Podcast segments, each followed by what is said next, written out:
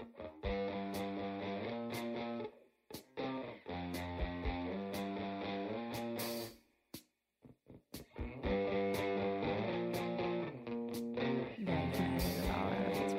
I'm not going to edit anything out. This is the one rule of this podcast is I don't edit anything. Anyway, we've started. Uh, welcome to Philosophy. My name is uh, it's Philosophy with Will Anderson. That's the name of the podcast. I am Will Anderson. Uh, even though on iTunes it says Philosophy with Will Anderson by unknown. Even though it's there in the title, it is actually by Will Anderson. I am Will Anderson. Uh, it is my semi-regular podcast. It's nice to have this guest here. We've actually uh, been touching base on doing this for a little while. Much, uh, much like this podcast works, I essentially months beforehand ask someone to do it. It doesn't really work out, but then it's like sitting around for ages, and it finally does work out. So, uh, guest, uh, thank you for being on the podcast, and I'm going to ask you the first question, which is, who are you? I'm Bridget Phetasy. And that's that's my name. I um I am a writer and I'm a I don't know, I stand stand up comedian and a human. I'm a lover. Uh I'm how many answers do you want? I, there was, I'm very there is no requirement. You could have you could have stopped with your name. I just like to hear what people say when they're asked that question. You gave me a look like I needed to go on, so I was like, I'm. Uh, uh, I felt like I failed the first answer. It's not even my real name, actually. Oh, is that right? is that like a show business name? Do you have a show business name?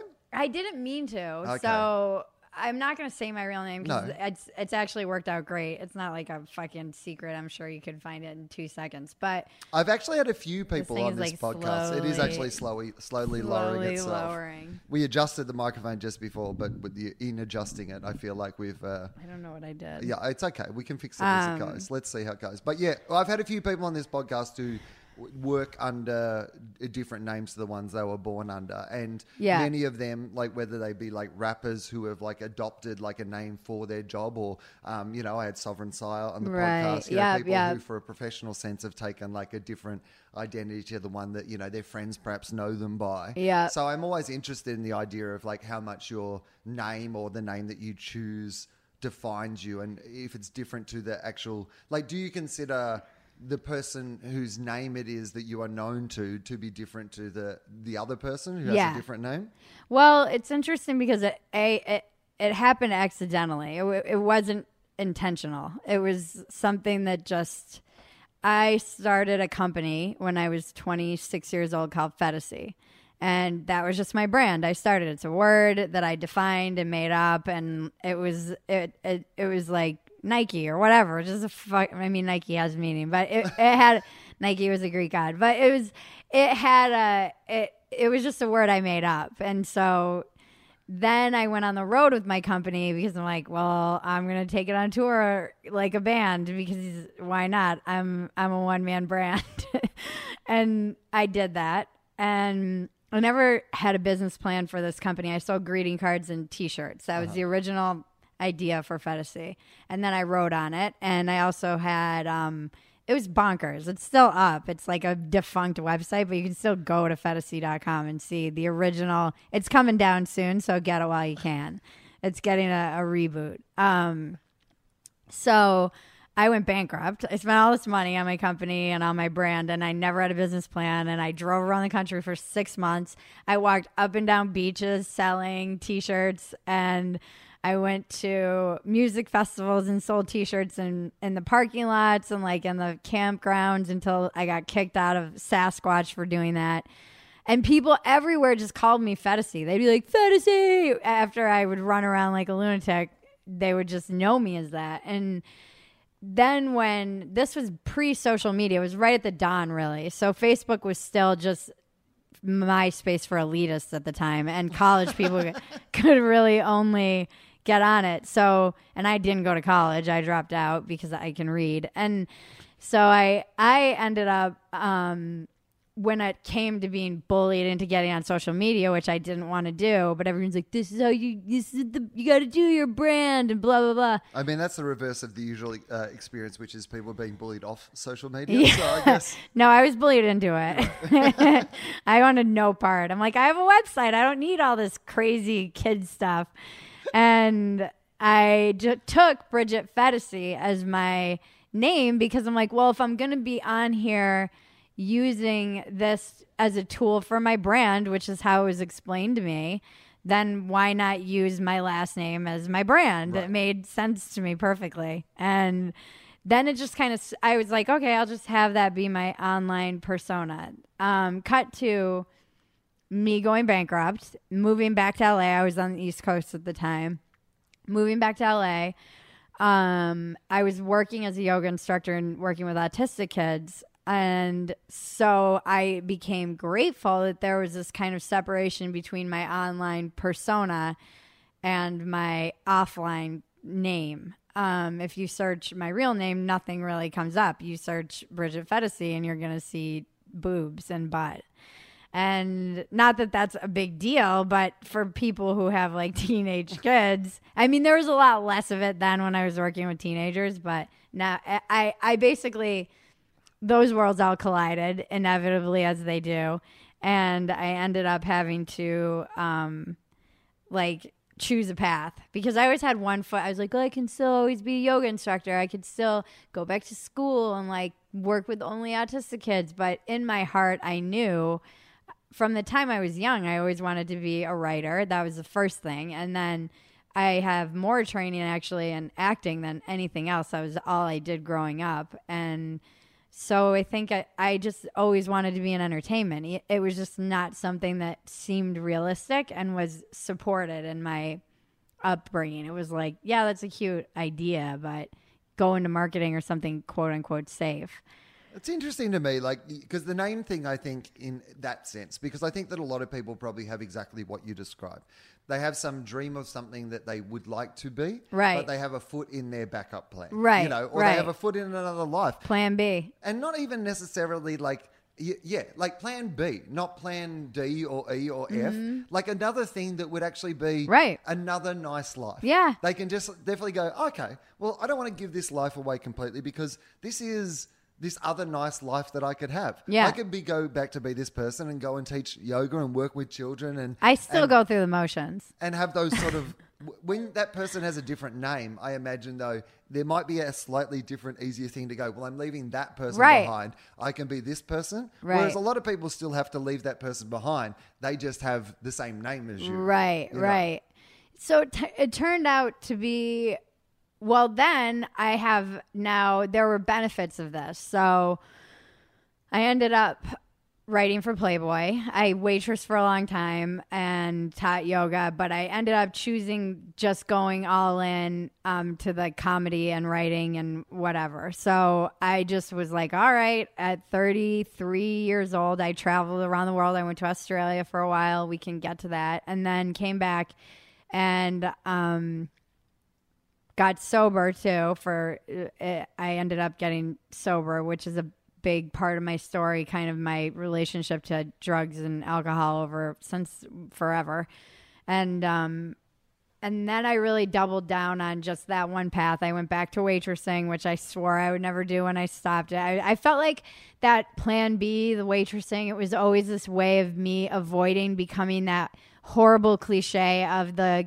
the like wannabe actress trying to make it. And you know, I would I just owned it. I was like, I'm a waitress when we went out. My friends would be like, No, you're not, you're right. You know, they immediately like rush to the like little antibodies, like, no, she's a really brilliant writer. You know, I'm like, I'm that's how I make my money. I don't I'm not ashamed of waitressing. I really had to like it was humbling for sure. It was humbling getting sober at 35. It was me- I I felt like um, waitressing is paying your bills for you, whereas writing is not necessarily. not it was that. not. It So- is now. I so mean for you on a day to day basis, like I understand the temptation from your friends because what they're trying to say is like you know she's also these great things and Right. we're supportive of her being great at these sort of things. well, and it's like this nice, embarrassment of But like that's the other thing. yeah. It's like it's nothing embarrassing about waitressing. No, You know. I, I, I, I, there's nothing embarrassing about anything you have to do to make a living. I make no judgment on anyone's hustle. I don't gi- give a shit. If you're not hurting other people, I don't care. I have no, life is hard. There's, it's not easy to make money. If you tell somebody to go make $25 and I mean not working for someone else. I mean in America we're the only culture that says make money. It's not you, you know it's usually earn money. It's like we we have this idea that you can pull 20 $25 out of the ether and that is truly lightning in a bottle but it is actually possible to do. Right. And but it is one of the hardest things to go do. So I have no whatever it takes, man. I don't I don't I don't judge because I've done so many things to I've worked on farms. I've worked. I I you know did the woofing when I was traveling around the world, like the trading work for or whatever. I worked on ashrams. It's I've traded yoga. I've traded. It's there's there's a million ways. To, Okay, so there's plenty of things in that that I'd love to talk about. So let's talk about philosophy.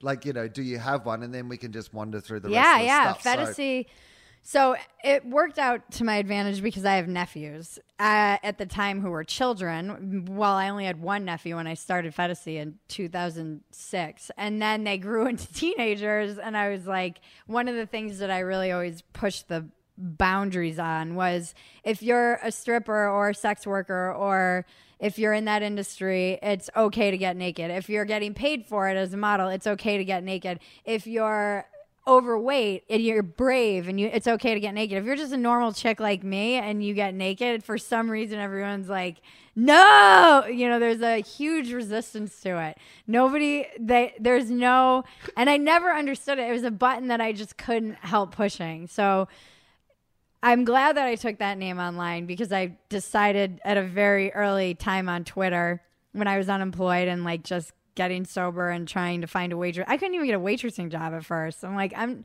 even worse than a wannabe waitress. I like can't even become a waitress wannabe. I mean, I. I've been going out for some waitress auditions. Yeah, I feel like serious. I'm really close to they getting need a waitressing gig, headshots. right? they they demand headshots in LA when you're trying to get a job waitressing. It's crazy. I don't think it's legal either, but they definitely do it.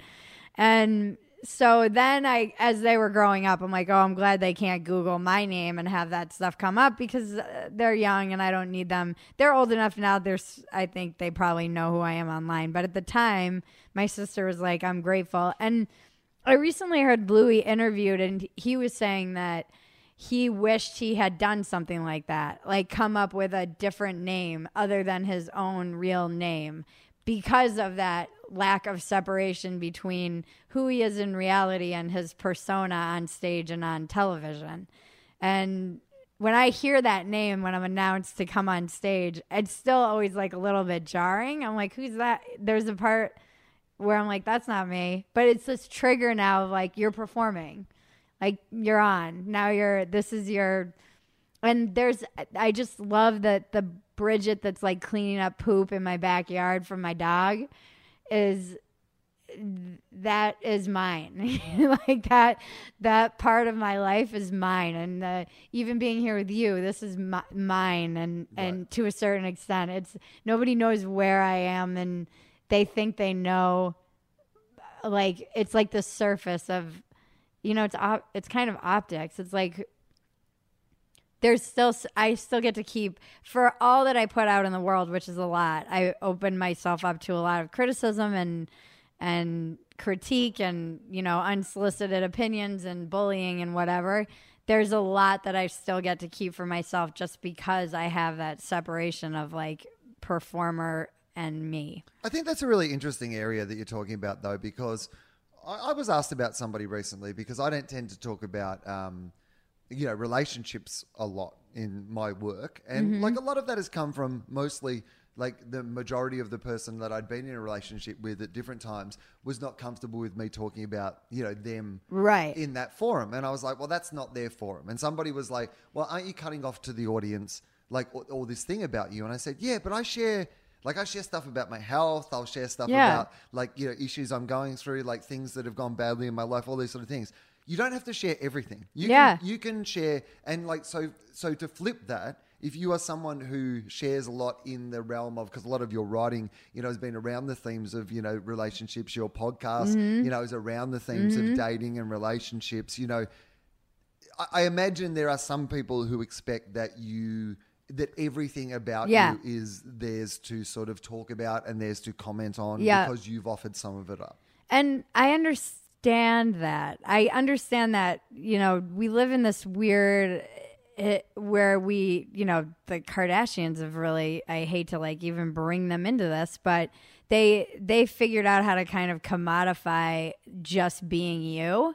They they might not do anything, but they did they did capitalize on turning themselves into a brand and in uh, there's a great book that I read called Mediated and it's all about the narcissistic kind of self-centeredness of technology and how in the modern world with everything being mediated and then now everything being personalized we're constantly being flattered. Everything is you know and now with the algorithms and the cookies that chase you around every your computer and your i always say your search engine knows more about you than your very best friend who might know everything about you.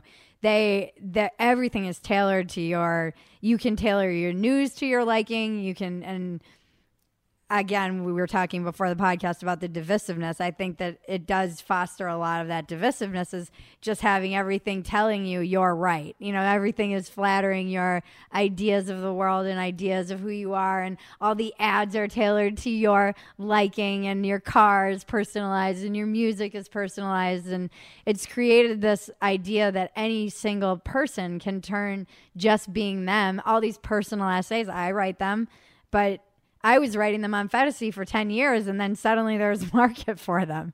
I was like, oh, sweet. I've been doing this for a decade with 20 people reading it. But that is kind of the world we live in where your own philosophy, your own just being you is like somehow now uh, a brand because attention equals money. It's well, nuts. each of those things. But the interesting thing is that I think that it, it uh, it's understandable to me in your world. You're somebody who is trying to leverage having a persona or a brand to make a living, Right. right? Which is what an entertainer or a commentator, those sort of people have been doing forever Yeah. in their various different formats. Yeah, yeah. But I think the difference is now that like everybody Right. is doing that. Right. Like, you know, so even if you have some job where it's not a requirement of you at all to have a Facebook page or a Twitter profile or a Snapchat or whatever, people are still curating this other them. Right. You know, their fantasy. Do you know what I mean? Right, Like right. their version of that. Right. Because the person they're portraying that they are on Facebook is not like, you know, if you uh, only read their Facebook, you're like, oh my God, your kids have never cried. Yeah, yeah. And they were toilet trained like at 18 months. Yeah, and like, yeah. Because they're showing, or it might be the other friend, the one who only posts darkness. Yeah. But probably actually yesterday had a really good time in the park with their dog. Right. But because they only ever post about like politics or darkness, that's the world you see. Right. So they themselves have this other person and this other persona and this curated persona that lives separate to them as well now. Yeah, it is the like virtual reality world we're really kind of barreling into with not very much reflection. Again, why I love this the book Mediated. It came out in 2006 and it is my bible. I feel like he's the one person who's who at the dawn of all of this stopped and was like, "Um, how is this affecting us philosophically?" And the guy even to this day, every day I'm like he was so far ahead of his time. This was pre Facebook and Twitter and Instagram and getting paid to be an Instagram model and all uh, being being a brand. He really s- predicted all of that before it was even what it is now, and it really wasn't even that long ago. It was uh, you know 11 years ago, but I feel like reading that book helped me navigate a lot of these it is weird to have that virtual life. You know, I always say like she's alive online, fantasy. She's like I, I was. She's like I'm like she's my little ninja. She's doing shit, and I can't tell you how many times I've woken up to like what the fuck happened. What did she do? You know, like while I was sleeping. Like one time I wrote this article about um, Bill Cosby raped me, kind of about my experience um, getting drugged and raped when I was 17. And then I woke up and it was like it had gone mini viral. It was kind of like Ferguson happened and shut it down, which I'm grateful for because it's overwhelming when something like that. I, you're unprepared for it. You wake up and you're like 75,000 reads, not even views. Like I thought, you know, the normal 700 or whatever would read it. It's, it's rare that I get to share this sort of uh, conversation with somebody because it's rare that somebody's had the same experience. But I was recently, mistakenly, I must say for the record, and it'll make a great comedy festival show, but I was arrested off a plane And yeah, it was not my fault. It's a long story that I'm going to charge people to see, so I'm not going to go into No, it now. don't but- don't waste it on me. but the point being is the next day when I knew I was like all over the media and it was like everywhere at that stage, you know, because it was before it had all been cleared up and whatever. Yeah, so you know yeah. you're going to be in it. All you're doing that day is praying something really massive happens in the news. like you're just going, please be a terrorist thing or something. I today. know. Please be like, you know, I'm. so- I mean, Ferguson was terrible, but it took the heat off me that weekend. That's Yeah. all I'm saying. Ferguson was horrible, but like not everyone in the world knows my date rape story Right. that I thought like twenty thousand people would. Re- I don't know what my readership is really, and and But when you're going to share something, like obviously as personal, and, Yeah. and then not only share it, but have it to, I imagine in the process of writing it, relive it, and then in the process of then pe- having people's reactions to it, either choose to relive it or choose to have to avoid. Because the other thing is, you can choose not to read any of the feedback, but in the world that we live in now, that means that you have to not go to Facebook or Twitter for like three days. Right, So you just miss everything else that's going on in the world. Yeah. It's not actually just practical to say to somebody you can't read your at replies or something. yeah, it's not, and and it's. y- This happened to me. It's happened to me a couple of times. It ha- it happened to me hilariously. I don't know if I've ever told this story. I woke up, and again, being on the West Coast is always funny because the East Coast. Sometimes I'm going to bed when the East Coast is waking up, and I woke up to Bridget. What's up with you and Kanye? And I was like, what? the fuck is like what's going on now? Did I like start a beef with Kanye that I don't even know about? And some by the time I had woken it up, it had mostly been taken care of. It was and but I had what, already and gotten what all was these. your beef with Kanye though? Apparently, it was right when the new album, The Life of Pablo, came out, and the like head of Pitchfork, which is a very huge reviewing website for music, had reviewed the album in great detail, and he attributed the word Bridget to me. He said he was referencing Bridget Phetasy for because I was one of the people who accused Bill Cosby of rape. Because of that article that I wrote, Bill Cosby raped me, kind of. He must have just Googled Bridget and Bill Cosby, and that came up and went no farther than that. Oh my god. I couldn't write about it or really talk about it because at Playboy they were like they have such like a the from their own backstory and Bill Right. they're like let's not draw any attention to this we don't want there to be any confusion and so I could never really talk about it. Now I don't care. I can. And But also, what a like. I mean, what an amazing journey, even just in your life, from you know writing greeting cards and like you know selling T-shirts on the beach to being involved in a Twitter fucking beef with Kanye. like, I mean, it's a you never would have imagined. It makes sense though because day. the word fantasy means exactly this. Like exactly what this is is a fantasy. It's the definition of a word. So he he comes like he writes this review and then of course pitch that was when Kanye was mad Uh-huh. and he blasted the pitchfork review and I'm like Kanye knows who I am.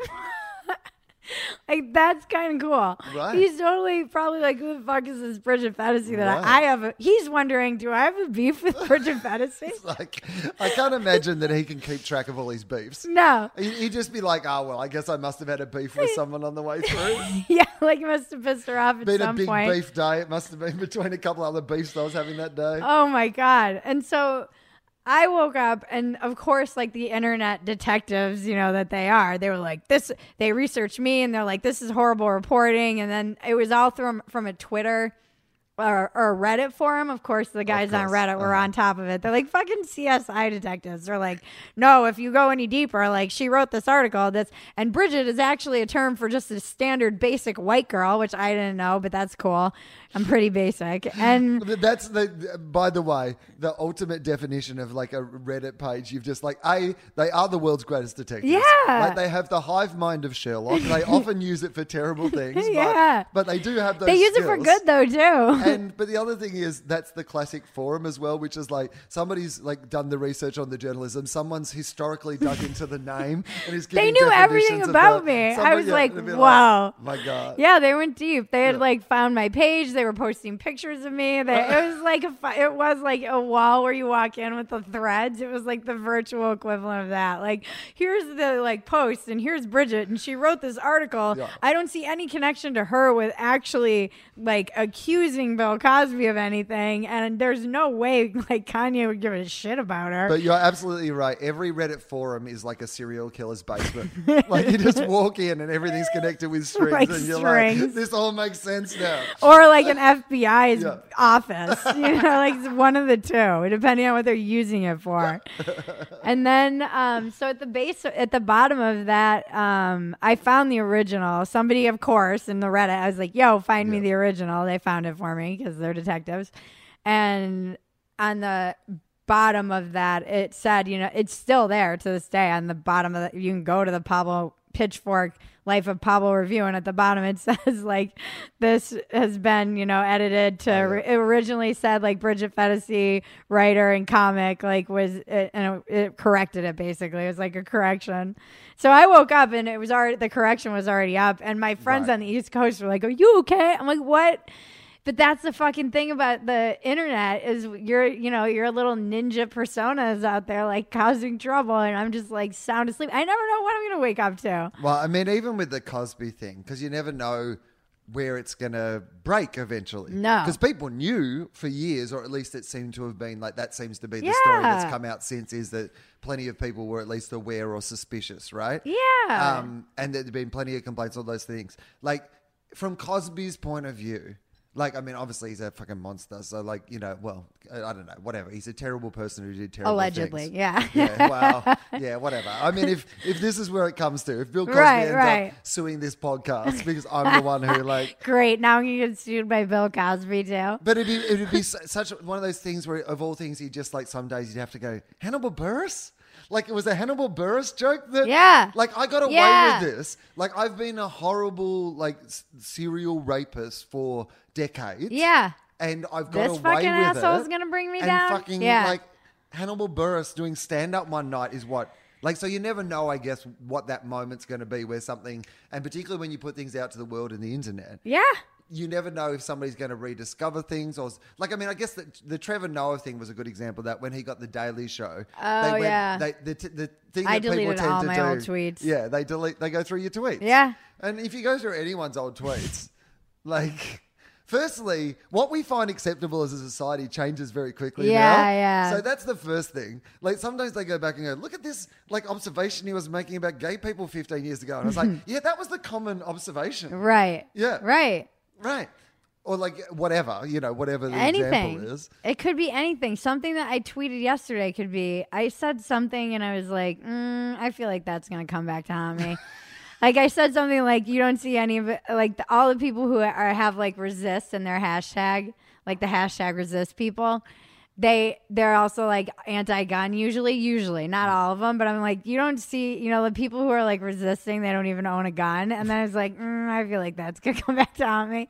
I don't know why I just it's like sometimes when you put a tweet out like that you're like eh, I feel like this could be I don't know, some it's taken out of context or something, and it, it is funny to me because, like, to me, the idea of resistance is like, Well, it's just much you know, like the French Revolution, Man. like, but also, I think what you're saying is like just regardless of what side of politics you're on, um, it's hard to resist without a gun. If Yeah. the, if the other people exactly. do guns, It doesn't matter what side Right. you're on. It just, it just Yeah. seems like resistance in Yeah. my mind seems like you need weapons. while other people still have guns, at the very least, while other people look, I can imagine a world Right. where like no one has guns, Right. Then sure, you don't need guns to resist. But in a world where people do have guns, yeah, I'm not gonna like. No one gives a shit if I go on a hunger strike. They're gonna be like, "Oh wow, you know, like, are you dieting in LA? Or are you resisting? No one cares. You need- resisting or pilot season. yeah, What is it? exactly. Which one is it, Bridget? Tell us. Yeah, so I I do think that there's like that weird. It is it is strange. There are I I used to get anxious about it, and now I'm like whatever. I mean whatever. I can't believe some of the shit I've written for Playboy has not gone viral in a in a bad way. Like taken. I'm I'm shocked that like the there was one I wrote like when men cry, I don't feel safe, and I sometimes I write these things and I'm like, well, let's see what I can get away with. You know, it's like, well, let's let this one ride. It's how I feel, and it's my truth, but it's also like i like a lot of the time I'll write jokes just for my editors, Right. never thinking they're gonna like make it past that first, second, third pass. and sometimes when they do, I'm like, all right, I'm gonna let. So even that headline, I was like, okay. Right. I thought for sure, like the feminists who are very much like, you know, come after me whenever I say like anything about a real man. I thought for sure they'd be like, this is more toxic masculinity. nothing, nothing. I was like, okay. I mean, I think men's tears is something that, like, you know, it's a, cultural meeting point. it's fine. Uh, okay, so you you actually are the first guest who's ever brought in a list to this Oh. podcast. it's on fantasy. It's on fantasy. So, It's like, the this fantasy all, philosophy. Yeah. Well, because fantasy So- did come, the word came out of my life, which has been Seinfeldian in scope at times, where it's just Phetasy basically means irony squared. It's going to get heady a minute, guys, so bear with me. It's when irony doubles back on itself and becomes literal. And it's Okay. so, basically those moments where I always try and describe it as a moment where you feel like you're the butt of a cosmic joke, where you're like, oh, come on. Like, it's too perfectly coincidental to be a coincidence. Sure, I understand what you're saying. Okay. So that happened all the time. And my life has been interesting and challenging and whatnot. And so I just have a philosophy behind the whole word and brand. And you want to hear it? Yes, I want to hear it. That's exactly what I want to do. Well, there's steps to it, though, right? There's like how It's many- like How 11. many? It's the 11. 11 step. It's good. It's not a step program. It's more like No. the commandments. Right, the 11 commandments. Are they in order, though, of importance? Like the 10 commandments, it doesn't seem like they're in Well, they kind of are. Uh, are they? I mean, not importance, but I, I think there that there was sign, some kind of storytelling like logic to Okay, it. sure, sure, sure, sure. So the first one is you are going to die. That's like the first thing. And it's just something I always remind myself. And it's there's a great quote by Swami Vivekananda and he said the only religion that ought to be taught is the the religion of living fearlessly. And I think that there's a lot of truth in that that we hold ourselves back because of these like petty ideas about what we should be or even how long our life might be or just we forget a lot of the time that we're going to die. Most of the time, I think. Well, here's okay. So here's one of the questions I normally ask towards the end, but because we're here anyway, I'm going to ask it now. Um, what do you think happens when we die? Um, I believe in reincarnation because I've eh, two reasons. One, because it's more interesting. Okay, so until sure. you can prove to me that it's not true, I just think Right. it's a more interesting story. In I'm a storyteller. In absence of certainty, why? If it, Why if- choose the if we don't- boring yeah, one? Why? Why choose the depressing or boring one? Yeah. If there's, if the thing is that none of us Reincarnation really sounds know. amazing. Okay, sure. Two, I understand that. Like I, I can, even though that's not what I believe, Right. I understand the idea of believing something for that reason. Yeah, it's kind of like, well, until you can be like, no, we've scientifically proven it's not true. I, I'm going to be like, nah, it's probably true. Yeah, right. Okay. But then, I like it. B, I've had experiences that I can't explain. And particularly like in Egypt, where I feel maybe the whole journey started. I just, I had, I, I've had things that have backed up that idea.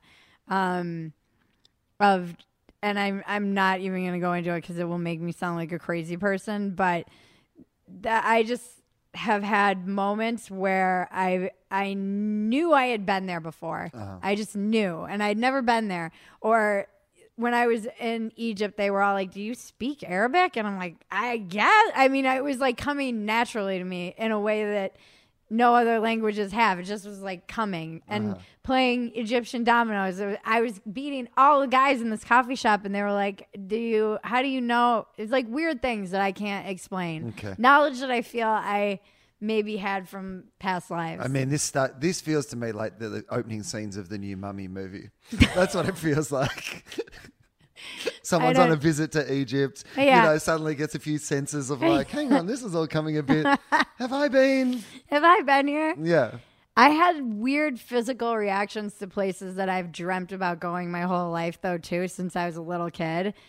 Bodily reactions and like, um, I don't, I don't know. I don't, I, I think working with autistic kids, if it taught me anything, it taught me that there is just a shit ton that we don't know. Right. And I believe that even this I go to Joshua Tree every year around my birthday, and I just go alone usually and check in with myself. And I mean, I do that a lot throughout the year, but that time particularly is special to me. And I always feel like I hear kind of a a message for the year and the wind or whatever. I'm totally a hippie, and it's probably really good that I quit smoking weed, but um, this is me sober, guys, Right. not on any weed or anything. But this year in particular was like be comfortable with not knowing. I just kept hearing that. And there, you know, we live in a, a time and space in particular where I feel like everyone is like, I know, I know, I know, I know.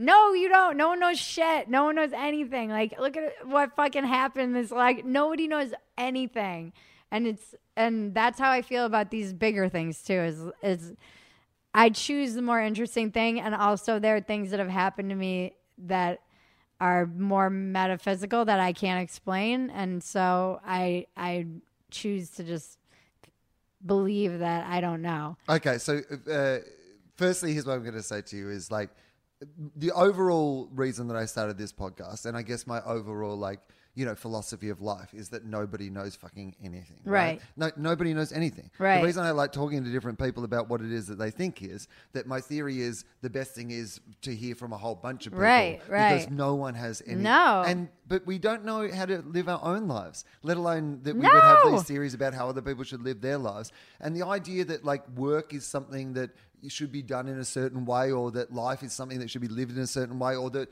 the way that you should live your life should even be the way that I should live my life in any way.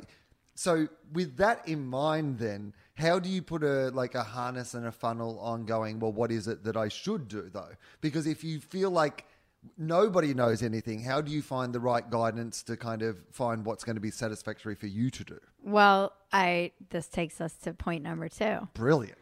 Live, which is live your truth fearlessly. Okay. And so there's a big difference. Again, so far these both would have been also great T-shirt slogans or greeting card slogans. They're, So- they are t-shirts and greeting cards. I just go. ran out of money. You'll be able to get them soon.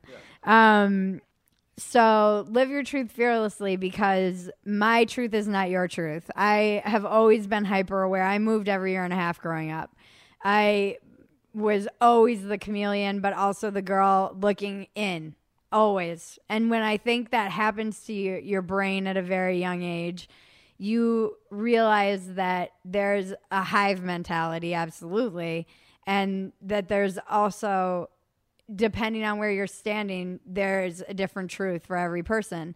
What is true for me here in America is not true for the goat farmer in Afghanistan. And it- I always say to people when they're like angry at the other side or whatever, it's like if your family had been taken out by drones and you had nothing to lose, like you'd be in a very different, you know, perspective, then you'd have a different perspective. And everything that we have is filtered through how we've been socialized, our family system, our genetics, which are, play an even bigger role than we even think about our beliefs. And now they're finding that we don't really actually make any decisions. We are really just puppets of our subconscious and we think we're choosing things, but we're actually not, which is like a whole nother trip I could go down. So to put a funnel on or a harness around if nobody knows anything how do you make a decision? I know that i, I can only you know I, people were like oh your brand is truth. I'm like no my brand is honesty. There's a big difference. I i want to live an authentic life. I'm always trying to get deeper and deeper levels of authenticity for me. I can talk about my experience. I my editors are always trying to tell me to be you know like an expert. And i'm like i'm I, they i'm not an expert. I mean i know things i know men i know i've had a lot of experience. I can share my experience with other people and maybe they can garner some wisdom for that but i by in no means can ne- never really feel comfortable telling people what to do with their particular life because there's a million exceptions to every single rule. And all i can do is get to the my truth at that time which i'm always questioning every time i have what i think is that you know i i think in this day and age in particular right now that if you're doubling down on beliefs on your beliefs you're part of the problem instead of questioning those beliefs where they come from where do they even originate? You know, what, what, why do you believe what you believe? And for me, that's constantly, um, I want it to be constantly changing. And I want to be, because if it's not, I'm not really growing. I'm just defending my position. And I don't want to be defending my position forever. I want to just be open to receiving a new level of who I am and then try and live from that place. Live live my truth fearlessly. It took me a while to really accept like we were talking at the beginning of the podcast uh, that I want to be a creative person and there is no plan B. There's just not. I have to go all into that and the minute I fully accepted responsibility, a, huge part of not accepting that was fear and a lot of other things. And once I really leaned into that um, truth that I was really trying to kind of run from in myself, I started getting paid to write, started getting other opportunities, doors started opening. So sometimes we're lying to ourselves a lot of the time. I'm, I'm always aware that I'm, you know, we're hip- hypocritical in ways I don't know and have blind spots I'm not even aware of. And I'm probably lying to myself right here in this very moment.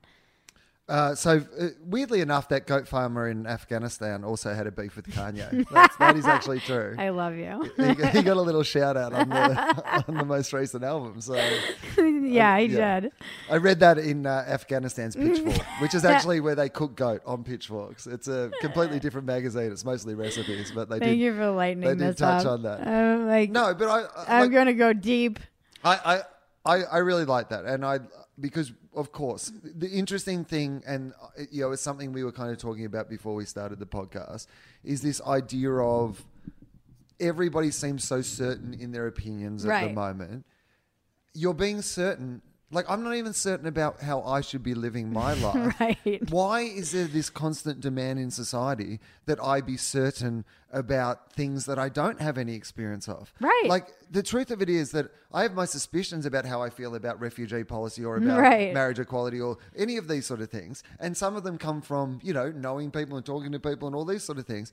But some of them, I just am not qualified to have an opinion No. on. And so often we're uh, demand, like you'll see hear something on the radio or whatever, and they'll be like, uh, "So this uh, group of scientists have worked on this report for uh, six months, and they've uh, surveyed half a million people, and uh, it's a 98-page report. But here's the summary of the one bit we're going to talk about on the radio." And then they talk to this like scientist for like a minute and a half who did this report, Yeah. And then they take calls from people going, "What do you think?" And these people ring up and say if it was good or bad, and Yeah. you're like hang on, you didn't study for six No. months and like you just heard the gist of it on the radio. No. And now we've said your opinion on this is valid. No. Your opinion's not valid. No. One of my favorite if people. anything, you can go away for a week, Yeah. do some research, talk to some people, then give us a call. Maybe we'll hear and your they've opinion. studied their whole life. I mean, Right. that's the gist of. I don't know if you follow Tom Nichols online. He's brilliant. Um, he wrote a book, The Death of Expertise, and this is basically essentially what he's saying. It's like you have these experts who. Yesterday, when the whole grand jury thing came out,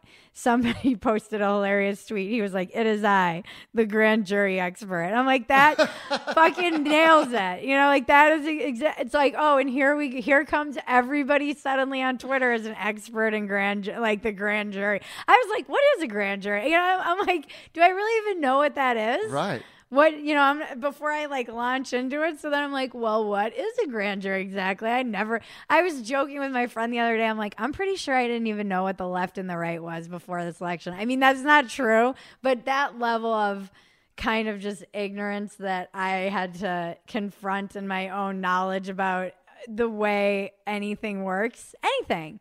I don't know how electricity works. I don't even know how this fucking thing, this recording works. I Well, don't. me neither, but and, and often it doesn't work. So, but but I, it, well, here's what I I guess I want to ask you is what what effect do you think that this age of instant information, so like you know the idea that we can now access. We feel like we can access any information in the world immediately, right? If we have a question, you can just Google it and you'll find out not necessarily the answer, but you will certainly find an answer Yeah. out there, right?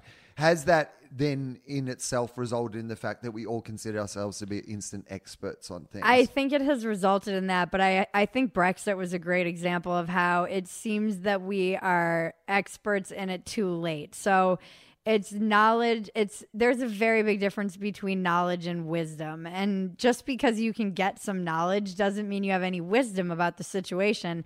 Perfect example everyone was googling what is brexit? It was like the number one thing they were googling. Right. and what is the european union? So it's easy for me to google what is the grand jury and then figure that out and then go online and make some opinion up but i don't fucking really know. I'm not studying law. I'm not in politics. I, I hate even, you know, I sometimes write about these things and I always feel like stay in your lane, like you've had sex a lot. That's like something I can talk about. I I don't I can have opinions about politics, but I don't have real knowledge or wisdom about you know, there are people that I know who are much smarter than me and know the way the government works on all levels and functions and understands deeply levels that aren't even really spoken you know the the deep state and the the interactions that occur. And i'm like uh, i i shouldn't be commenting on any of this. Those are the people that should be commenting on it but you see everyone commenting on it But we're also in a world now where we are demanded to comment, to comment on, on it. Like you know what I mean? Like you know, a, That's a why- YouTube channel has comments. If an article comes out, they say leave your comments under the article. Like you know, everything, every product you buy in the supermarket, on the back of it says, you know, give us a call and tell us what you think of our, you know, croissants, or tell us what you think of our bread, or tell us what you think of our tuna, or whatever. Like everything is demanding you. Please stay on this call after you ring your bank to Right. answer three questions about the service. Hey, did you enjoy your experience renting this car from Enterprise? You know, give us a thing out of five. Like everything. I mean, Uber, this economy that we live in now, where it's like, you know, you have just had this car ride. Please rate this immediately. yeah. yeah. We want your feedback on on what you thought. You know, Yelp reviews everywhere. Everyone's a we will be getting rated right? as peoples you know like peoples the peoples will be getting we that will evolve to a system where it's like black mirror that black mirror where every person has a rating and you know they can rate you and you can rate them and it's just in our brains or whatever. And it's like oh that person's only got a 1.5 because he you know pissed off martha f- five years ago and she got everybody online to bully him and write bad reviews. And now he's like a 1.5 star human like Yeah. it, we're on our way to that Right, and it- and it's- terrifying but It's also one of those things where, like, you know, that, that system in itself is like you can get 50 great Yelp reviews for a person or a restaurant or whatever, but they could be from 50 people who you would not trust the taste of. Do you know what I No. mean? Like, you're just like, oh, hang on. Yeah, all these people love it. That's like Al Madrigal. Yeah. his his stand up that he does on his new stand up. He's like, I don't trust anyone who has burger review writing time. like, like, why would I trust these people who write a paragraph about who have time to write a paragraph about a fucking burger? I'm like, exactly. These are people that would annoy you in real life, and you'd be like, shut up. And now they have an outlet. I could. But I think that leads, uh, actually, transitions to number three. Okay, we're going to pause just here for a second because I'm just going to stretch my back for one second. Okay. And also, I'm going to get a little bit more tea, but we've got a perfect spot. To come back Okay, segue. We'll go fast though. Number three. No, no, that's okay. Well, I mean, I, I like I'm already at my apartment. You said we'll go fast. I, you know, you're the one who probably has to leave at some stage. Yeah, but I don't can go bore at- your audience You can to go at your pace. Well, literally, they've come here of their own accord. Firstly, this is the exact reason I've invited you on this podcast. So you're, Okay. you know, so you're fulfilling the brief of the podcast. Secondly, they have. I imagine of their own accord downloaded and continue to listen to the podcast. So Okay. I feel like everybody's given consent. You should Everyone's feel comfortable, right? This is a safe space. I'm holding you a hostage. Yeah, number three. Um. So you were asking how how do you, you know, we're supposed to comment. We were talking about that. Like how how do we how what there's that pressure to comment as a comedian and Have an opinion. yeah Yeah. And my number three is laugh at yourself. I mean, that really is my philosophy of life at the core. I always say happiness is a practice that starts with laughing at yourself. And I grew up Irish Catholic, and um, it's funny. One like one of the I'm dating a couple of guys, but one of the guys I'm dating, he he's like very sensitive and he wants like a little bit more from me emotionally. And I was like, Do you know who you're dating? I grew up with a grandmother who prided herself on crying twice. I wrote an essay called When Men Cry, I Don't Feel Safe. Like, I don't. I we there's 26 cousins in my family. My dad's one of 10.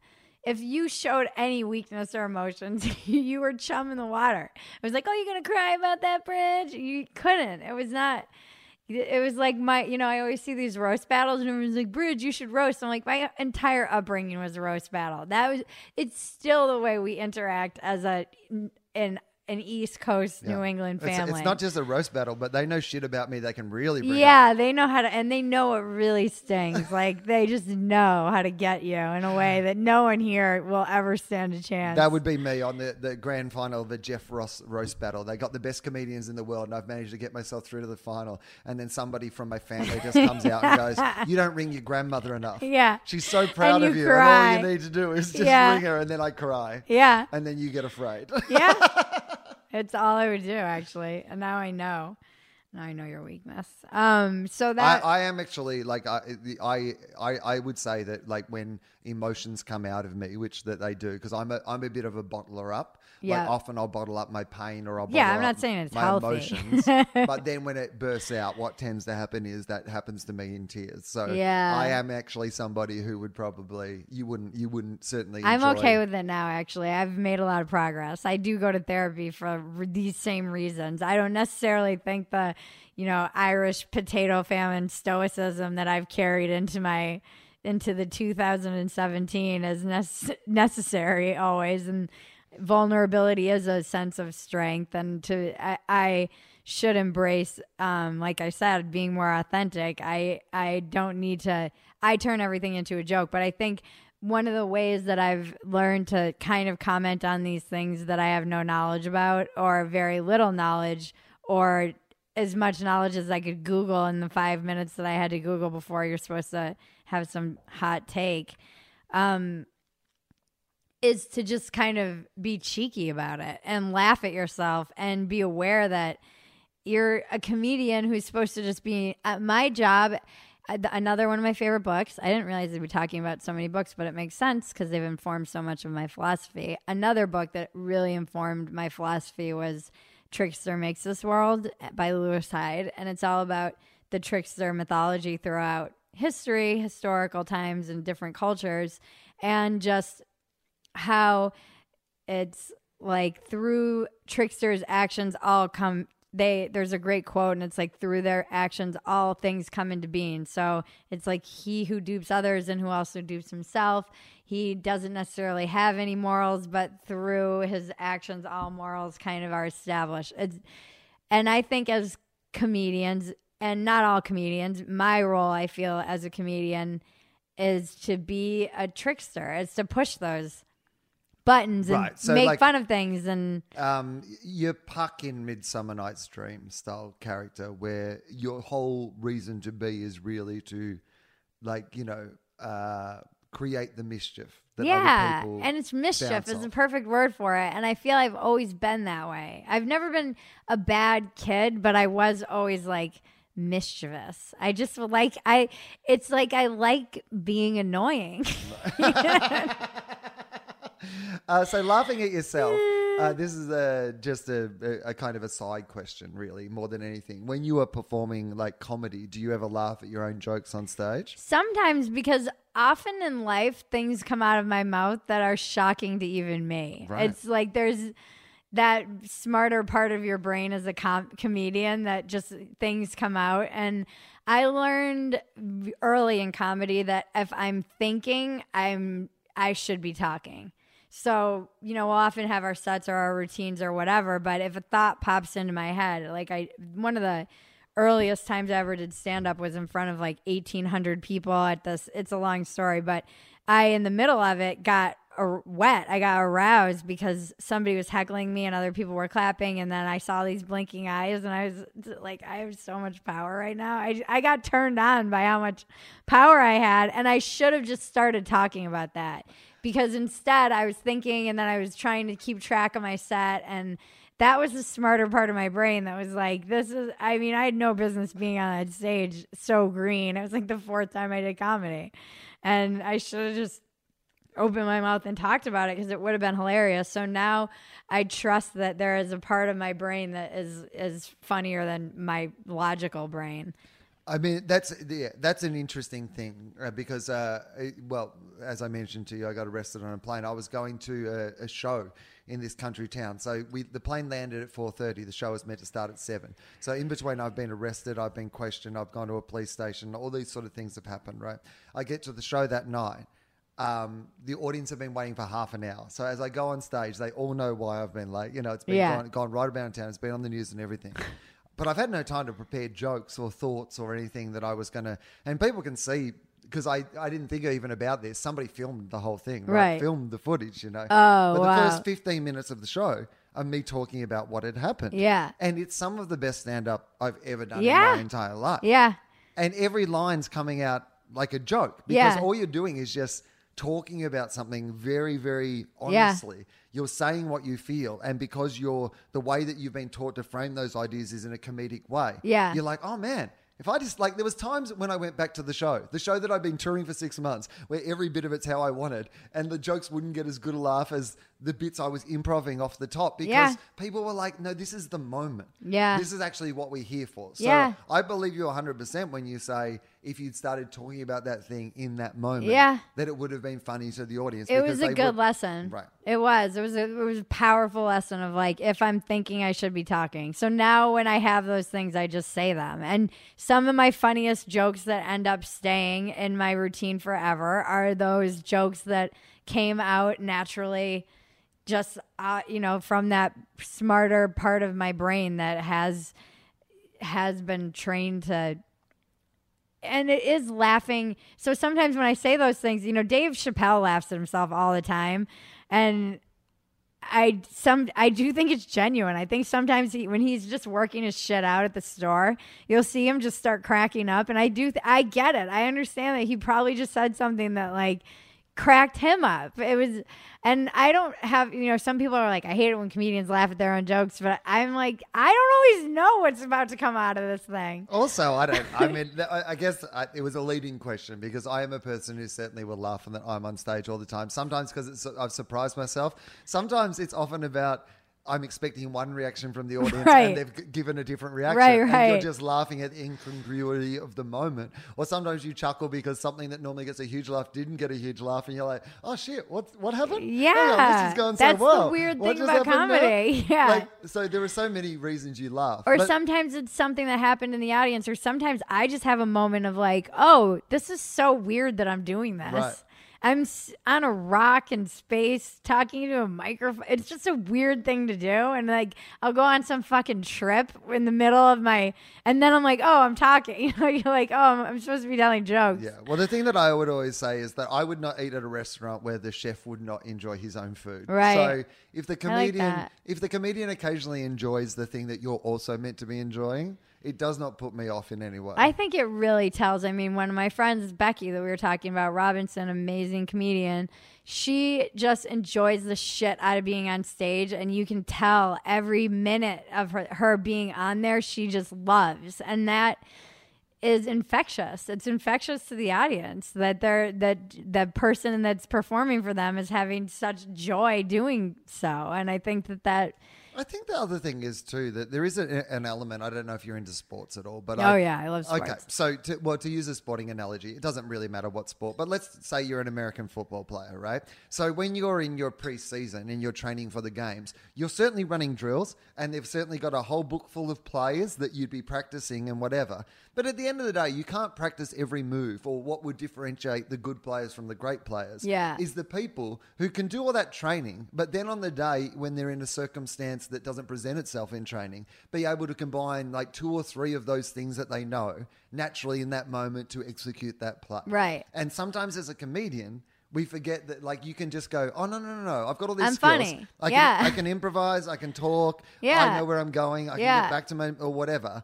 Maybe just be in the moment. Yeah. But I also think there are two very separate states of comedy. This has got me into one of these areas that I love to bore people about, so I apologize for this. No, I love it. I think there's two really distinct states of comedy, and one of them is creation, and one is recreation. Right, right. So basically, most of the time when you're on stage, you're recreating. Right. You're try- trying to recreate that moment where that funny thing happened, or that emotion that you first felt when you had that observation. You're trying to recreate that for the audience, right? Right. And often you have to be surprised by a punchline you knew you were going to say. Like Right. you're recreating a moment. But like you said, that moment might have happened the first time authentically in Right. a moment of creation. And it's often why you can do a joke the first time in the moment. And you can do that joke for the rest of your career. It can go well, but never quite go as well as that first moment. Right. Because one was creation and one was recreation. Right. So if you can have that moment in your shows where you're not just recreating, you're actually creating in the moment, then I think it just it paints a more interesting palette. I think that's such the genius, you know, the part of it's not just being a good joke writer, it's not just being able to perform. It's it is that ability to make the thing that you're saying seem like you're saying it for the first time. That is so hard to it I I it's different than playing music in that respect. They can get up and play a song and everyone wants to hear it the way they hear it on the radio. They want to hear what they're expecting to hear. You you don't have that same luxury in comedy. It's they they want you to sound like you're making that shit up as you're standing on stage in front of them even if they've seen you more than once. Right. They want to be surprised. And it, even as a comedian, it's hard not to get bored with your own material and and make it fresh for yourself, but I think that when I say laugh at yourself, I mean that literally laugh at yourself, but also don't take yourself so seriously. And I think if you can incorporate that playfulness into your own performance and in life and online, where it's like, yeah, here I am, the expert on the grand jury. If you can, if I can comment on these things with that kind of whimsical, mischievous, playful attitude of like I'm not an expert, but here's my dumb opinion that shouldn't matter. It's interesting, isn't it, though? Because like I'm a person who, through my work, can easily like la- that. I am often the butt of the joke. Right. Even if I'm talking about a bigger thing, eventually the joke will eventually kind of be back on. me. Right. However, there is a self seriousness to yourself still that, like, it's occasionally when I fuck something up in my life. Like, you know, when you make a big mistake Mm-hmm. and you're just like, oh, this is a thing that, like, I'm just like, and you'll be so hard on yourself and you can beat yourself up. And, and perhaps that is an important part of the process, by the way. But there is also this bit where sometimes you have to just say to yourself, yeah, you made a mistake. Yeah. Because guess what? You're not perfect. Yeah. Like you are literally like a human being who fucks shit up all the time. Why did you even expect that you would just continue to nail things all the time? Of course, it makes sense that you fuck something up. You're Yeah. a moron. Yeah. Yeah, we don't I mean this leads into number 4. Right, there we Embrace it all good and bad.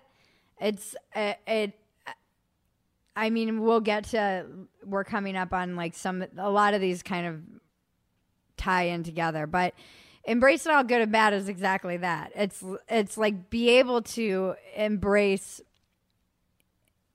in Buddhism, they say all suffering basically comes from the uh, inability to accept reality as it's presenting itself.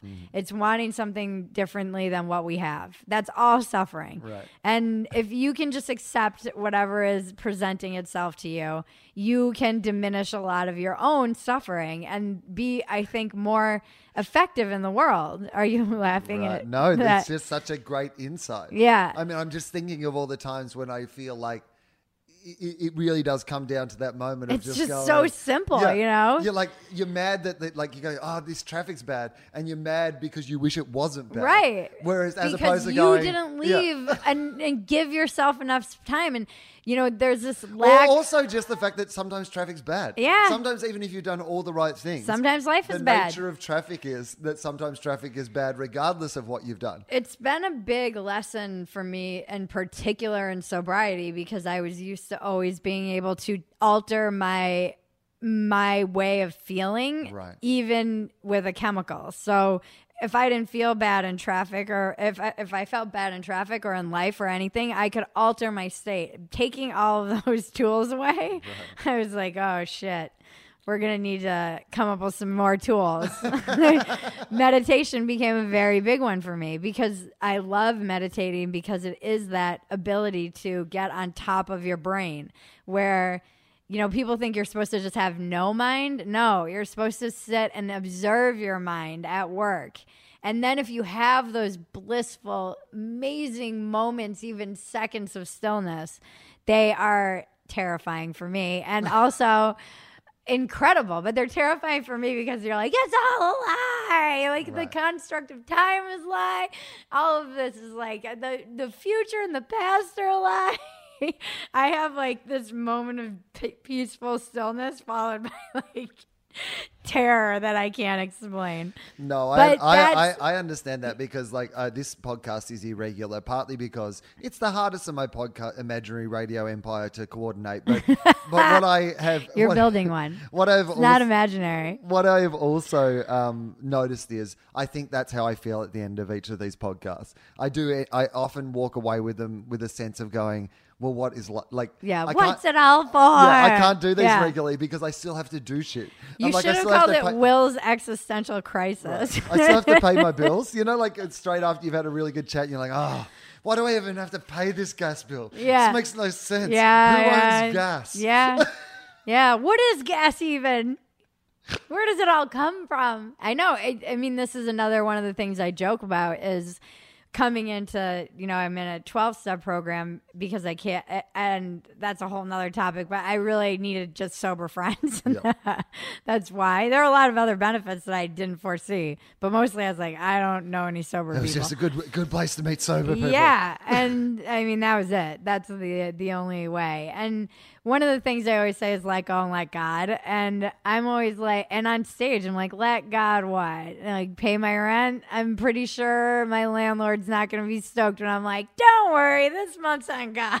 like, doesn't even fucking make sense. You still have to. You have all these like deeply spiritual insights, and you still exactly have to pay your gas bill or sit in traffic or what whatever. Like you, you still have to deal with reality which is why i really always loved buddhism because i do feel that it's grounded in more of the neuroscientific stuff we're proving in the brain.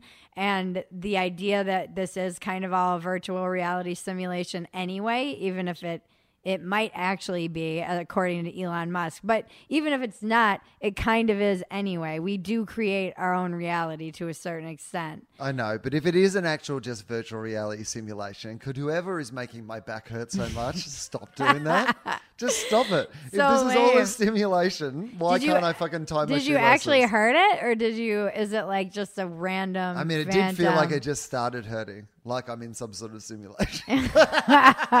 Someone was like, "No, this guy, he needs some pain. he needs some pain. That's he needs some really back is. pain to deal with." It, it, it's. I, I mean, Bruce Will, Bruce Willis, Bruce Willis. not Bruce Willis. It's rare Bruce that he Lee. gets brought up, but fair enough. He's got a beef with me too. My philosophy, ki motherfucker. that is a great philosophy. I mean, that is a good one. If Bruce wants really- to come on as John McClane, like when I ask him who he is, I hope he says John McClane, and then he tells me his philosophy is yippee motherfucker, and then we talk for ninety minutes about that. about how that really got him through the trouble at the Nakatomi Plaza. It hurts my mouth to laugh. I had mouth surgery and it's painful for me to laugh this hard right now. Um, so yeah, embrace it all good and bad because we have this tendency to want to embrace the only the good, and that's just human nature. But the bad is what's made me grow. The bad, you don't.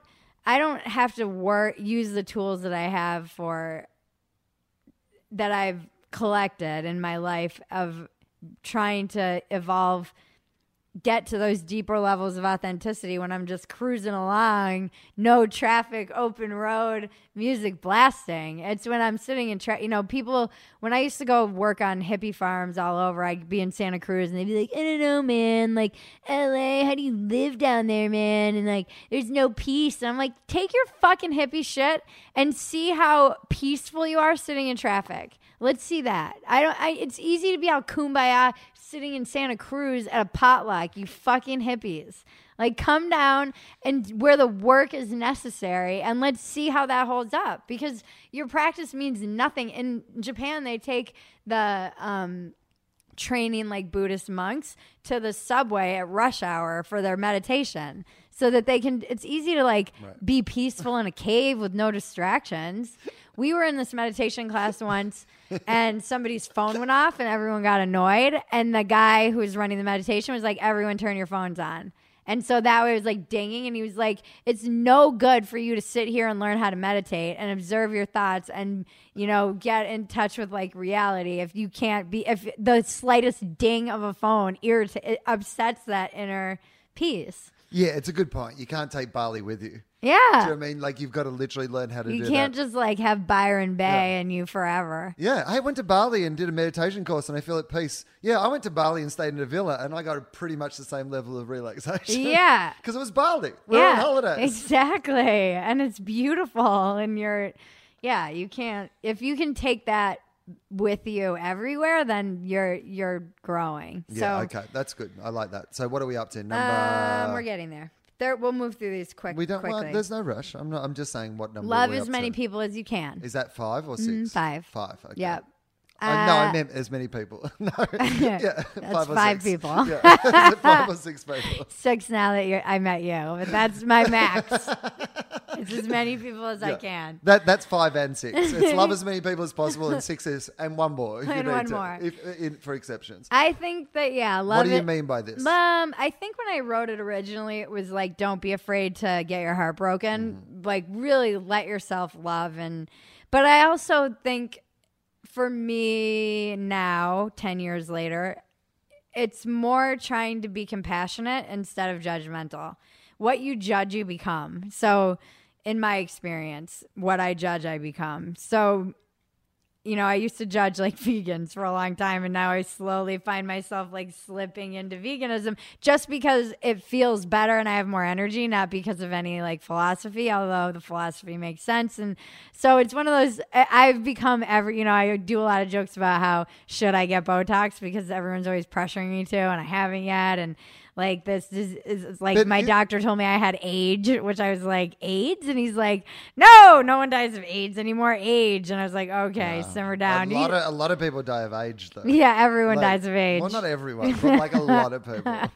and so he, those are things that I've joked about, but now I'm like, eh, it might be time for Botox. Well, That- is there not some probably thought in that the, the idea of why you're vociferous about it one way in the first place is Yeah. because it triggers something in you? Yeah. That like a lot of the time I find people who have a like because I'm vegetarian, but I'm not vegan, and um, I feed my animals meat. Like you know, Yeah. like we all make a range of you know. Uh, concessions Yeah. like, you know Yeah, and, yeah. and variety of hypocrisies and all those sort Yeah. of things um, but I often find that there are some people who you're like, I think you would actually be into being a vegetarian. And I feel like the reason that you're so anti it is because that there's something about the philosophy of it that, you, that actually you do respond to. Yeah. So you have to be so far the other way. Yeah. Like to kind of drown that out. Oh, it's because like if you when- let yourself think about going, like there are some people who don't give a shit at all. They're Yeah, like, I hunt, whatever. I hunt food, I eat food. Who cares? Uh, Who cares? We're top of the food chain. I'll eat whatever I want to eat. I'm Anthony Bourdain. Yeah. I laugh at vegetarians. Like, Yeah.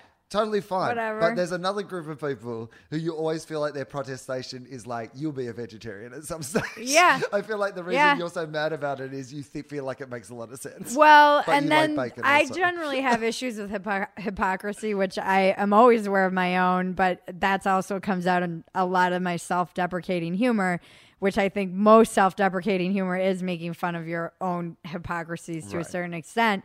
But also, like, the vegans who are always talking about being vegan, I'm like, uh, you know, and I'm like, oh, you're vegan. That's so cool. You know who else is vegan? Like a third of the global population. It's called poverty. Like you don't get to fucking be smug about something. A lot of people don't have a choice about whether or not they have to endure. Well, it's the 100% right theory again. Right. It's what we're coming back to with this idea of going, like, you can, I have no problem with being like, hey, Jesus Christ, I found Jesus Christ and Jesus Christ saved my life, you Yeah. know, whatever.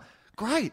But but th- when you go, and this is what would save everybody's life. You know what I mean? And it doesn't matter what it is. If you don't want to eat meat, That's don't so eat meat. human. It's right? so human to want to be But why do like, you have to be like- I found this Right. and now I'm going to apply it to the world. It's Right. like a very, you know, dict.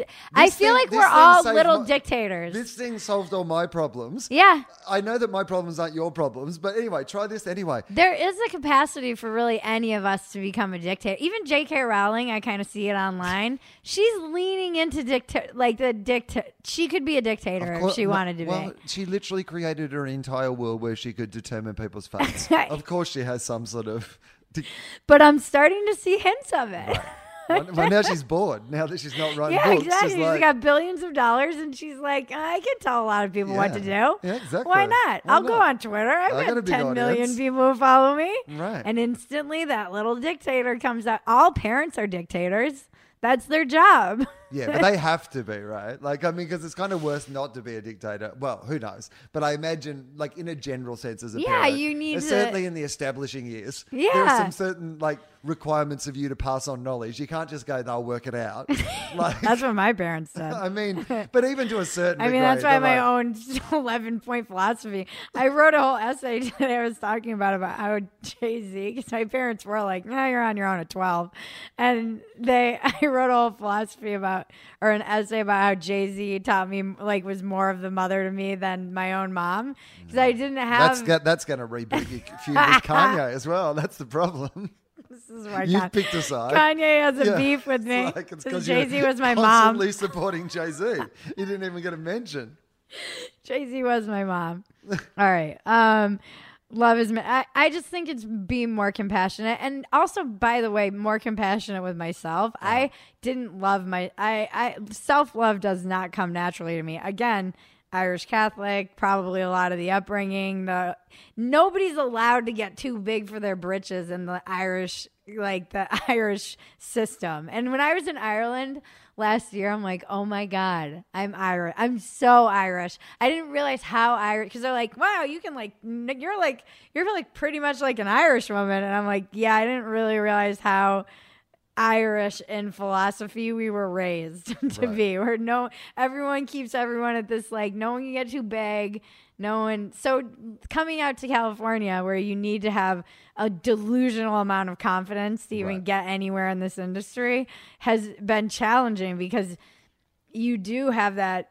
Even being an alcoholic, I kind of swing between delusions of grandeur and like crippling bouts of self doubt and depression and and so I'm always trying to kind of have the same compassion for myself that I would have for other people and vice versa. And not be so judgmental and understand that I'm the problem. Like when there's a problem, I'm the, I, I'm usually the problem in some way, shape, or form, even if it's not always evident or something I want to look at. Um, Interesting. All right, next. Next, we have uh, "You Can Change the World." J.K. Rowling. Hey, Okay, here we go. All right. Uh, so when you say you can change the world, I mean that's the thing that people are told. You know, it's part of this kind of. It's underlined for the record, and it's the one word that's underlined. Can well, it's, you can change the world? But here's the thing: we, we get told that, right? That was what Barack Obama told like people. That was his slogan. Yes, yes, we can. You know, and Yeah. we're told this every day that you can be president or you are the person who will win Well, the I think we've realized it's true. Well, yeah. But the point being, well, I mean, I could be. I mean, I'm sure I was born in I mean, give it country, 10 But years. I'm a white man. you I might be able to feel be like- president in Australia.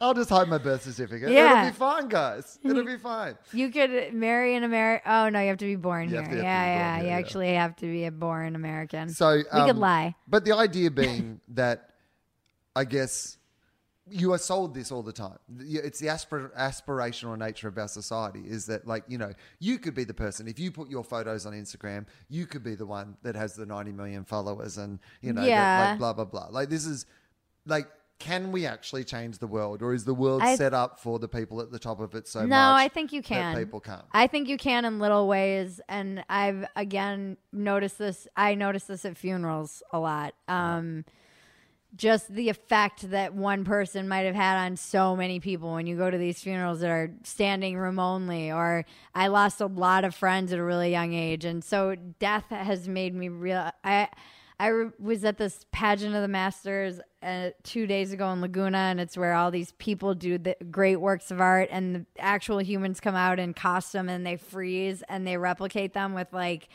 um the it, they basically duplicate these works of art and they look exactly like the works and it's crazy.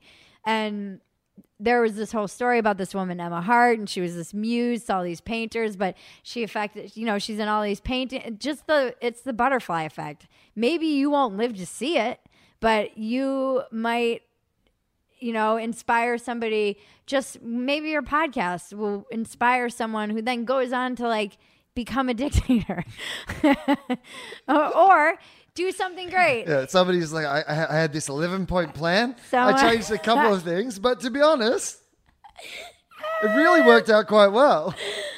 Someday this may come back to haunt Yeah. us both Like, when we're it's- in some so- fantasy prison camp, and I'm like, "This is a fantasy. This They're is a using my defin- rules." This is a definition of the word. I ended up in my own prison camp. Yeah, under your own rules that Yeah. they took from this podcast, That would be changed three the things. ultimate- The ultimate fantasy. It would be. General fantasy comes in, and he's like, "Well," You know the rules. and I'm like, You "I wrote know 'em." this. Um, but I do think you can. You can. Even if it's a little way, even if it's tiny. It Uh. doesn't have to be a major change.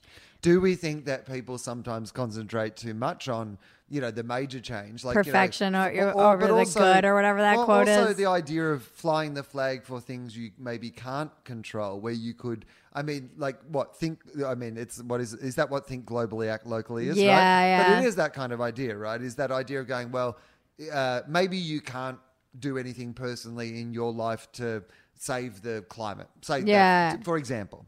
You know, you recycle, you do whatever you can, but in a general sense, you can't do more than you can. That's going to take oil companies and governments and, Right. you know, blah, blah, blah, right? Right.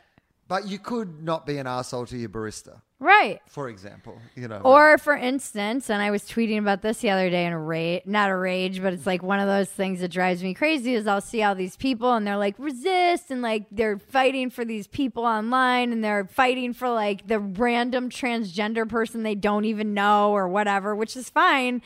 Go fight that fight, but I volunteer at assisted livings, and it's a lot of grandparents who never see those kids. And it's like, go see your fucking grandma. You want to change the world? You want to be a good person? You want to save somebody who's feeling alone and scared? Go see your grandma who's literally at the bus stop of death, the fucking nursing home. that And is, that is the line that I got defeated in the roast battle by. That was literally word for word. That's what they said. that's actually Yeah, the go and see, go and see your grandmother. That's the assisted living. Um, that's their trademark slogan too. The bus stop of death. Those places are horrible, and the yeah, the le- more um, economically challenged you are, the worse they are, and or go volunteer at one of those places for people. In my instance, I go see people who don't have any kids or any next of kin, so they're just alone and they don't have anyone, and or go be a big brother or big sister and help. There, there's so much you can do within your. I mean, Mother Teresa said it, so this is nothing new. She was like, help. You know, you. It starts with like the people closest to you. If you're not a good brother or sister and you're online tweeting about fucking whatever you might be like virtue signaling that day, you're you're a douchebag. You're just a piece of shit on your couch who is acting like you're something that you're not. And that is something that I get very frustrated with is this big disconnect. on. It was uh, dirtbag, shitbag, a Mother Teresa direct quote. Was that yeah, that- Teresa? that's was- Mother Teresa's Oh, that was quote. Mother Teresa. Yeah, Yeah, I- okay. I just, I, I was was a little confused about where the quote ended or not. I was like, Mother Teresa said someone was a shitbag, dirtbag. I mean, I did hear. She I heard some that she was controversial kind of a piece of shit, Yeah, actually. is- I have heard bit of ra- I think there's some racism involved there as well. I think she had some. she had some controversial opinions. Probably did some slut shaming. Who didn't? I imagine she did some slut shaming though. I Oh. can't imagine that. Oh, Mother Teresa was very sex positive. My mom still sends me Yeah. cards, and they have Mother. Ter- I mean, it was like we grew up, and this is the kind of fucking psychological warfare I was brought up with. We were raised when we were bad. I'm oldest of five, and we that we were close in age, so it must have been a shit show. I really don't how, know how my mom did it, but I do kind of know how she did it. She didn't ground us or spank us. Like when we were bad, she's like, "All right." Into the living room, we're watching the Mother Teresa videos, and we would have to watch hours of Mother Teresa feeding the poor. And if we were really bad, we had to watch the Gandhi biopic. And I'm like, who weaponizes Mother Teresa? And to this day, I'll still get like cards from my mom with the Mother Teresa stamp, and I always take a picture and like tweet it, to, text it to all my siblings. Like, there it is. It's like a Pavlovian trigger. I'm like, we're being bad. This is her way of telling us we're being bad. It was fucked up. But we'd be like uh. little kids. Like I was 11, so the Right. young ones were young, and we'd be like, "No, not the Mother Teresa videos." Spank us, the belt, anything, anything but four hours of feeding the poor. I wonder what that did to me. Uh, all right, now, uh, six. Are we up to number six? Is that what we're up to? We're cruising now. Yeah. Um, no, that was six. You Oh, can't that was change the world. six. Okay. Oh, yeah, that's right. And then seven and eight are cr- are connected. Okay. Create and believe. Like cre- it's just create. Uh-huh. Create something. Create a family. Create. I think that we we are given for in my experience when I'm not creating, I am wildly self-destructing. That creative energy turns against me and I start to truly self-destruct and I they're two sides of the same coin, creating and destroying. And I think that when we're not creating, that's when you know you see kids getting into trouble and it's like they do all these studies like oh if you give kids arts and like all the, the ability to like build stuff they don't get into gangs and they don't get in trouble and when you put give put kids in sport it's just like i feel like a lot of trouble comes from misdirected creative energy or Well, I mean, it's that uh, thing at the heart of it is that like so many people and so many of our motivations are us being torn between the desire to create and the desire to destroy, and like we see it in the same things we've talked about. You know, Yeah. people you, you put In some, me. you make something, you put it up on YouTube, you write an article, it goes out to the internet. There'll be as many people like that's your act of creation. Yeah. and then there are some people whose act in that moment will be to destroy it. You know what I mean? But that's, their creative act that's their creative yeah act. And they do get very creative in their verbiage i will give them that And sometimes seeing someone destroy something, by the way, like I mean, some of those, it is an Uh, act of creation and you weirdly. can see Jim Jeffries destroy gun nuts, or you can see Yeah. John, John Oliver destroy anti-vaxxers. It doesn't have to be like it's not like destroying necessarily means like, but there is something that people find that is intoxicating about the act of destruction. It's why kids like smashing Oh yeah, stuff. but I think the act of creating is an act of destruction. You have to kind, there, like I said, there are two sides of the same Uh-huh. coin. So, in the very act, destruction is in and of itself an act of creation. In the same way that creation, when you're making something, you're also, you know, if you make something new and bring something new into the world, like Google or what, or anything, really a new joke, you're destroying some old idea that was there. And it's something, anytime something new comes, there's a loss. There's a loss. I, there's a, it's, they're the, it is the same coin. It's like anxiety and depression. they're just the same. It's like they they're constantly kind of at at play with one another. That dance. I mean, it's the whole like Shiva and Shakti. It's the the dance of the universe. Is that never ending flow of creation and destruction. But when I say create, mostly I mean like if you want to make something, make something. You know what? You want to build, build, and believe that you can do it. That's why believe is there. I I had to really struggle against my own self doubt and all of that fear and all of the things that hold us back from that plan A and put us up in settling for plan B, which I think ends up in a miserable half life. Like that quote from my favorite movie ever. Um, the Strictly Ballroom. You probably grew up with it. Uh, we were raised on it. And I love it. We have eight, But I love eight the- movies. That's my favorite movie. Three of them have Paul Hogan in it. yeah, and the other one is the other four are them. Ba- Baz, Baz Baz Luhrmann. Luhrmann Yeah. films. Yeah. So I love that a life lived Yahoo in fear is it. a life half lived. That's I mean, create and believe and just go go for it. I think that those two more mean just don't be afraid to. It all points to the same thing, really. It's like if you feel like you have this desire to knit vagina hats in you, look at how far that can go when you really believe in yourself. I mean, it is one of those things that, say, six months ago, if you were sitting around knitting vagina hats, somebody might have thought this is not a viable business, but it's turned into a really viable business, vagina hats. You never know where the and next you big never really going to know. Like, who would have known that person? She probably was like one day, and nobody believed Right, her. nobody believed in her dream. She's the, she's the Steve Jobs of vagina hats.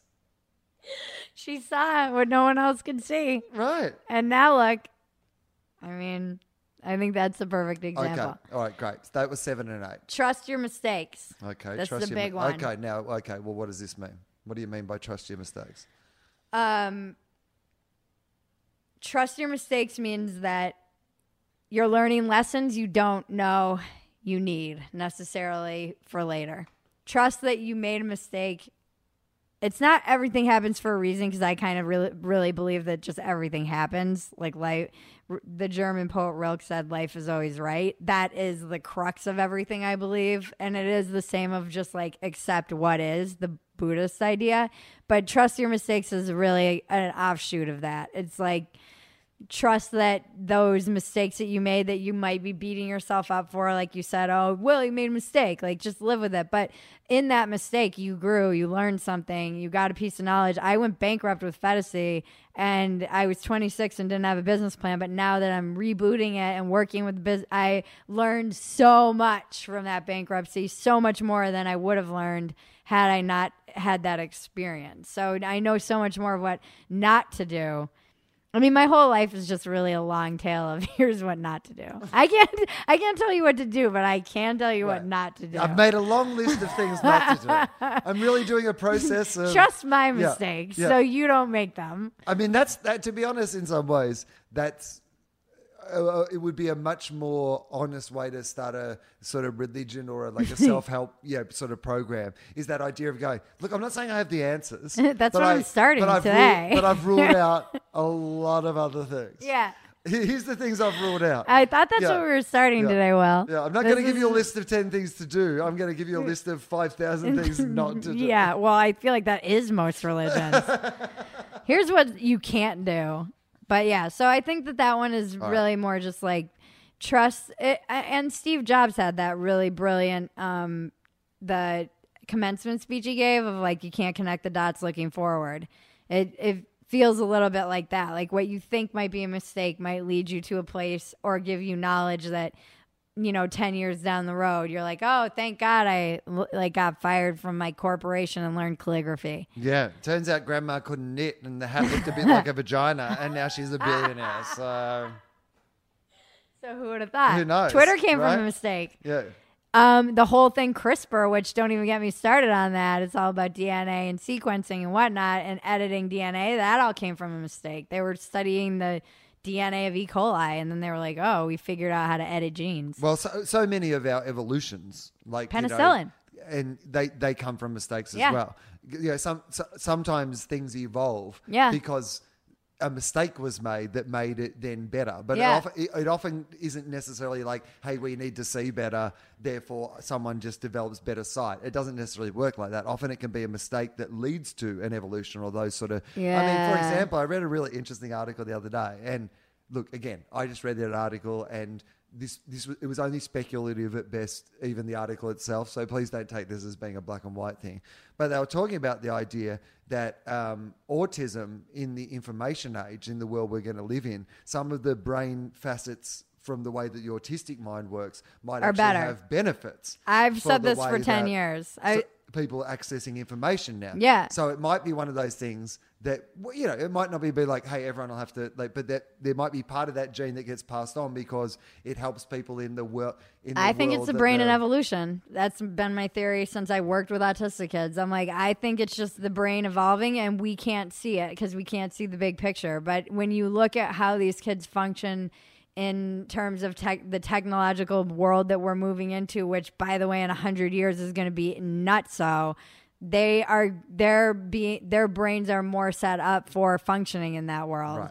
and their emotional you know their like everyone's like, oh, they don't make eye contact and they don't trust people. And I'm like, yeah, that might be something they need later. You know, we don't know. We don't know. We don't know because we're creating this world already where you can have these, you know, virtual identities. Yeah. The idea that somebody needs to make eye contact with somebody in the real world Yeah. might not be They already know what they need we to. don't know. Yeah, it's fine. Um. Then there's there's no going back. Okay. That's just Yeah, a that's, fact. but that is That's just fact. that is a hard one of the hardest ones to remember Mm-hmm. and but also like in the moment like you know when you fuck like s- something up in the moment it's already done yeah. like it's done Yeah. now there may be consequences of that thing that you just fucked up that mistake you made or whatever it is i'm just using mistake as an example but like you know say for example let's just use something really boring you're running late you got stuck in the traffic because Mm. you didn't leave in time well you can't go back and leave in on time now anyway Yeah. so you can beat yourself up a certain point, but you've now just got to deal with the scenario th- of how it's going to turn out. You getting really angry at yourself for the next 20 minutes of the drive isn't going to make the drive No. go further. or your roommate or whatever, which I found myself doing the other day, where I was just like, "Oh, I'm mad at myself. I was mad at myself. We should have left." And then I, and then again, trust your. I have to take my own philosophy. I'm like, I have to just trust that we'll get there when we get there, and that it's exactly the way it should be. It's happening the way it should be happening because this is the way it's happening. So there's no other way for it to happen. I have to trust that this is the only way for it. That it's, ha- you know, that everything happens for a reason. It's like, well, everything happened, so there doesn't need reason as a human construct. We don't need to. It's just everything happens, and then therefore it happens. So that is the way it should happen. We don't need a reason for it. It's just Yeah. the way it is. And I do, but I'll. I'm human and not a fucking Buddhist saint or Mother Teresa or whoever. So I'll get angry and be sitting in traffic, and then I'll. There, I think Pablo Paulo Coelho wrote um, this book. It wasn't The Alchemist. There's another one of it, The Pilgrimage, I think, in it. But he talks about how, you know, when you're late, thank your angel, thank your angels. When it seems like the world is like you're hitting every red light, or you forget your umbrella and need to walk back to the car. It's really like the bigger angels looking forward and helping you avert a car accident. Who who knows? Like Yeah. whatever. I I don't know about any of that stuff, but there is, you know, Einstein But- said coincidence is God's way of remaining anonymous. And I do think that there there is uh I don't know all the near death times I've narrowly avoided death because I was late. Or because I've, you know, meant like when you think of the little weird things that have to line up when you run into someone randomly, like I saw Ari Shaffir at a random back road in Dublin when I was in Dublin, and it was like I just happened to turn around at the moment that he walked by, and I think of all the fucking little decisions that we had to make for that one moment to happen in that one time, and it's like it's exquisitely perfect and ridiculous in a way that I can't get my mind around. Yep, I like that. That's good. All right. Uh, Not- and the last done. one. Uh, The last, we're at the last one. Well, thank you very much. I, I think I, now I'm going to be really disappointed if everybody doesn't bring a manifesto with them. I A what? A manifesto.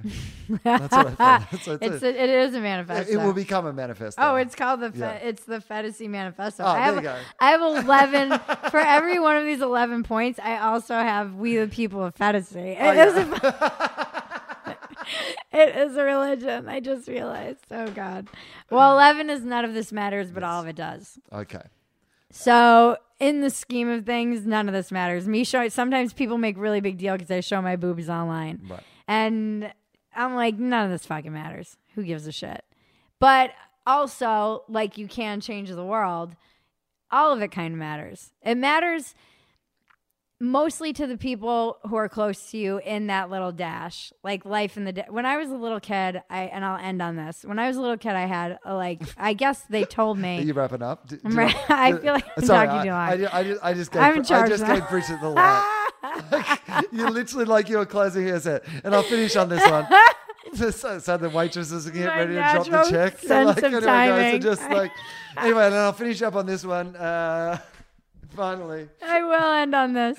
I was a little kid and I was walking through the woods and I used to do this a lot in Connecticut. And they have all these old gravestones from like this, you know, way back in the very early colonial days. And I ran into one and it said John Smith, whatever, beloved father, son, and like husband. And I started imagining because I was always making up worlds in my mind, all these like, what was he like as a husband? What was her life like? And churning butter and whatever my limited 10, 9 or 10 year old mind could imagine for that time.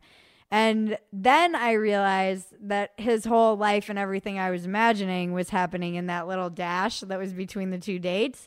And then I realized that I was in my dash and I went home and I was like inconsolable. I, my parents are like, what do we fucking do with this little weirdo Right. kid? Like, my mom always like I was raised with everyone being like, stop being so deep, Bridget. Stop being so deep. Stop thinking so much. Like, and it was like, and when I went and told this story on an ashram in Australia, and the guru guy was like, oh, we call that a, a Buddha awakening.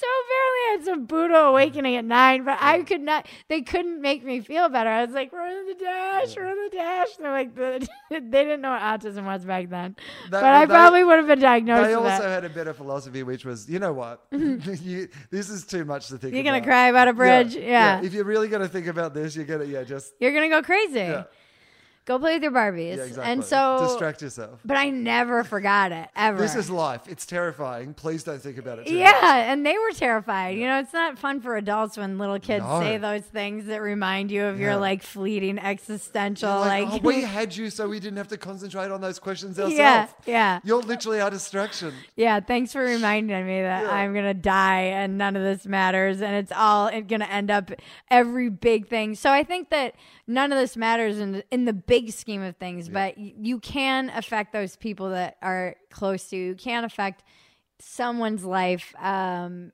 that uh, whether it's a kid or whether it's someone you volunteer with or a friend or a lover or, or whatever and that you can't affect that very small circle in your dash if you manage to exist outside of that little dash which most of us won't if you manage to go beyond that great and change the world in like this macro cosmic way fantastic. But most of us you know it is about just kind of being a good person like in real time.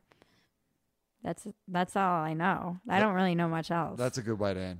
Uh, tell people about stuff where they can find your Oh, just Bridget those sort of Phetasy online. P H E T A S Bridget B R I D G E T P H E T A S Y. You can find me on Playboy. I have a column, Just the Tips, where I tell everyone what to do, undermining every bit of my message on this podcast.